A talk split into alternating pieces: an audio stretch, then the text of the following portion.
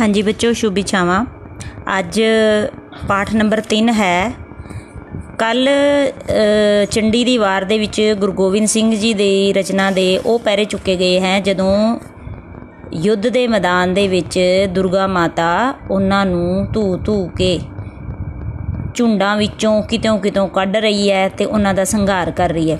ਜਦੋਂ ਉਹਨਾਂ ਦੀ ਹਾਰ ਹੋ ਜਾਂਦੀ ਹੈ ਤੇ ਉਹ ਭੱਜ ਪੈਂਦੇ ਨੇ। ਜਦੋਂ ਮਹਿਸ਼ਾਸੁਰ ਦੈਂਤ ਹੈ ਜਿਹੜਾ ਬਹੁਤ ਹੰਕਾਰੀ ਹੈ ਜਿਸ ਨੇ ਸਵਰਗ ਲੋਕ ਤੇ ਕਹਿੰਦੇ ਆ ਕਿ ਇੰਦਰ ਦੇ ਰਾਜ ਨੂੰ ਵੀ ਹੱਥ ਲਿਆ ਸੀ। ਤੇ ਉਹਨੂੰ ਪਤਾ ਲੱਗਦਾ ਹੈ ਤੇ ਉਹ ਆਪਣੀ ਜਿਹੜੀ, ਜਿਹੜੇ ਸੈਨਿਕ ਨੇ, ਜਿਹੜੇ ਯੋਧੇ ਨੇ, ਉਹਨਾਂ ਨੂੰ ਲੈ ਕੇ ਵਾਪਸ ਮੈਦਾਨ ਦੇ ਵਿੱਚ ਫੇਰ ਆਉਂਦਾ ਹੈ।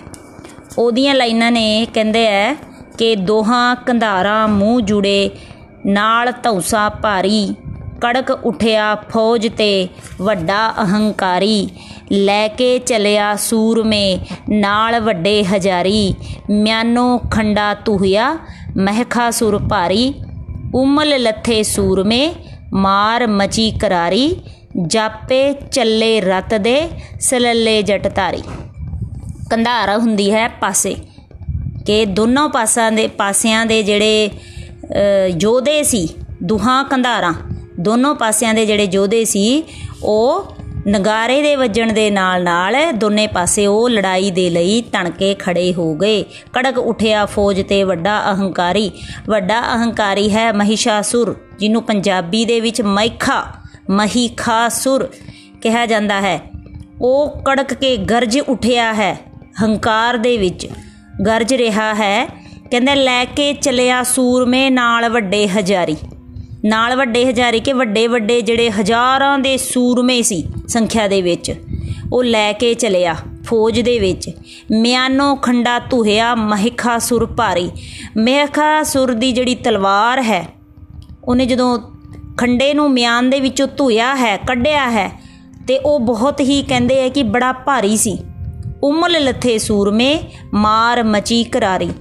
ਜਿਹੜੇ ਸੂਰਮੇ ਸੀ, ਉਹ ਉਛਲ ਉਛਲ ਕੇ ਜੰਗ ਦੇ, ਜਿਹੜੇ ਜੰਗ ਕਰਨ ਲਈ ਯੁੱਧ ਦੇ ਮੈਦਾਨ ਦੇ ਵਿੱਚ ਉਤਾਰੂ ਹੋ ਰਹੇ ਸੀ, ਬੜੇ ਉਤਾਵਲੇ ਹੋ ਰਹੇ ਸੀ।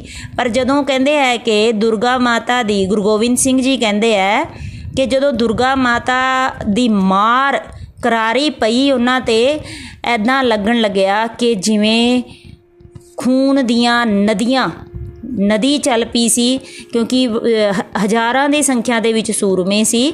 ਕਹਿੰਦੇ ਐ ਜਾਪੇ ਚੱਲੇ ਰਤ ਦੇ ਸਲੱਲੇ ਜਟ ਤਾਰੀ ਕਿਤੇ ਉਹਨਾਂ ਦੇ ਖੂਨ ਦੀ ਜਿਹੜੀ ਰਤ ਦਾ ਨਾਲਾ ਜਿਹੜਾ ਚੱਲ ਰਿਹਾ ਸੀ ਐਦਾਂ ਲੱਗ ਰਿਹਾ ਸੀ ਜਟ ਧਾਰੀ ਹੈ ਸ਼ਿਵ ਜੀ ਕਹਿੰਦੇ ਜਿਵੇਂ ਸ਼ਿਵ ਜੀ ਦੀ ਸਿਰ ਦੇ ਵਿੱਚੋਂ ਗੰਗਾ ਦੀਆਂ ਧਾਰਾਵਾਂ ਚੱਲਦੀਆਂ ਨੇ, ਇਸ ਤਰ੍ਹਾਂ ਉਹਨਾਂ ਜੋਧਿਆਂ ਦੇ ਖੂਨ ਦੀਆਂ ਨਦੀਆਂ ਇਸ ਤਰ੍ਹਾਂ ਵਗ ਰਹੀਆਂ ਸਨ।